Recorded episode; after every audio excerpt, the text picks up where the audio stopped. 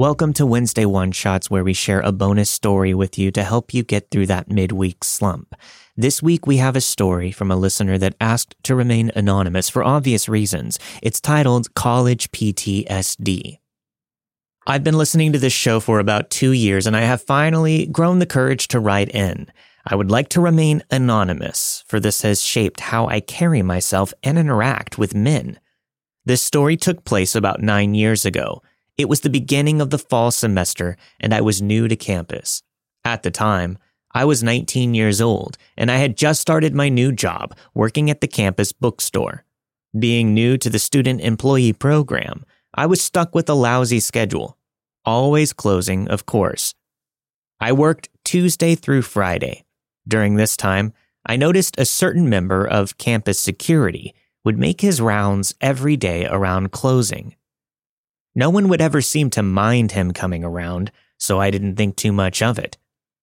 2 weeks later, I noticed the same guy from campus security. We'll call him Kevin, and he's in my statistics class. Now, I had never seen him in this class before, and it was close to midterms. One Friday afternoon, our professor assigned us a group project that needed to be completed in a group of 4. My group met after class and we talked about meeting the next morning to plan out who would work on which part of the project.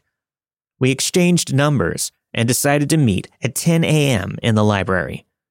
I studied during the weekends from 8 to 10:30 a.m. in the library, so this worked out. The next morning, I was meeting with my group. I received a text from a number that I didn't recognize. The text said, "Good morning. Can I sit with you? I know it's early." I thought I probably saved a number incorrectly and assumed that it was my friend Fry's. He would typically text me from a text-free app. We usually met up on Saturdays to get statistics homework out of the way.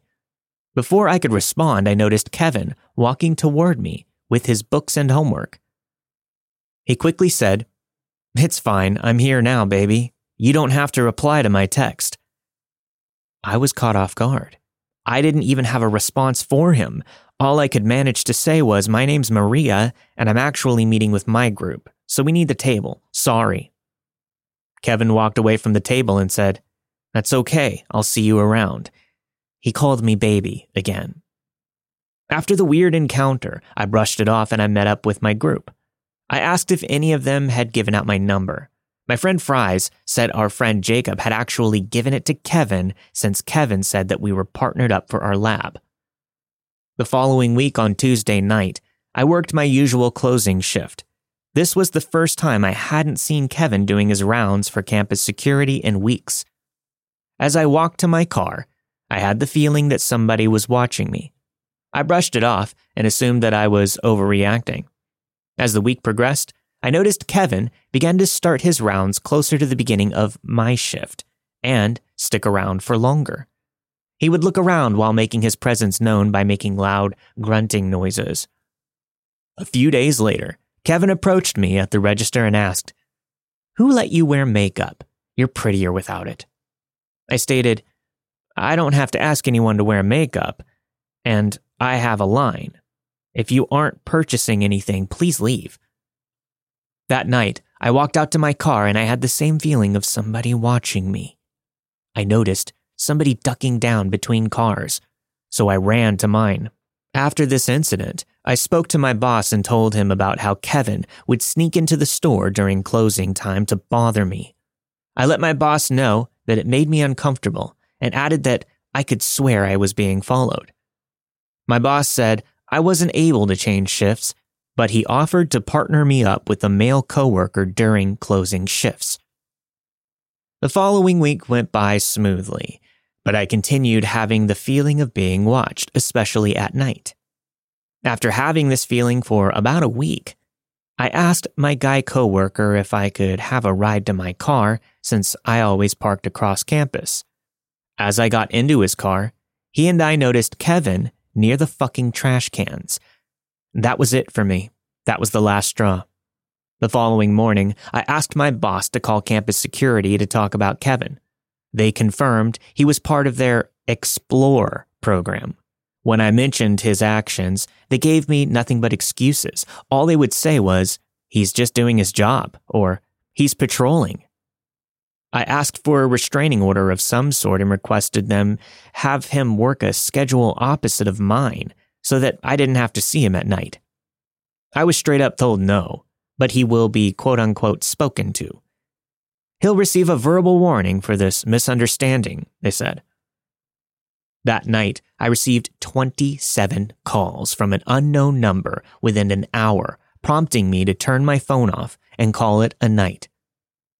The next morning, I was told to report to work at the bookstore, so I did. My shift was going smoothly when suddenly I heard screaming.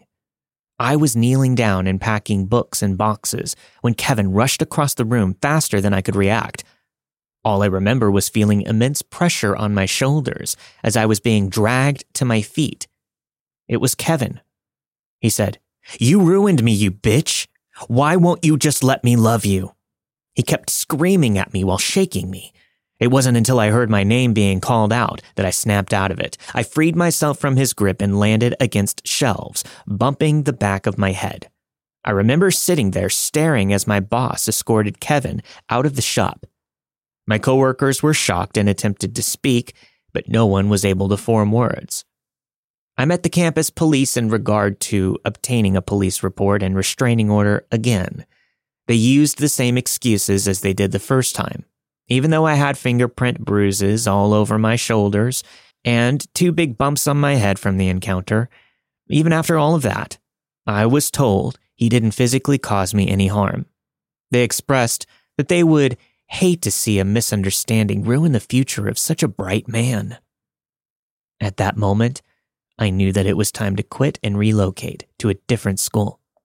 This wasn't a safe place for me. Campus security didn't care for the safety of the students if it meant that it would make their staff look bad. So, to Kevin, who ruined my college experience, and to the not-so-helpful sexist officer he worked for, I hope we don't ever meet again, because next time I'll fight back. Thank you to everyone for listening, and thank you to the anonymous author for sending that story in. If you have a story to share, send it to letsnotmeetstories@gmail.com. I'll see you guys next week for a full episode of Let's Not Meet, a true horror podcast. Stay safe.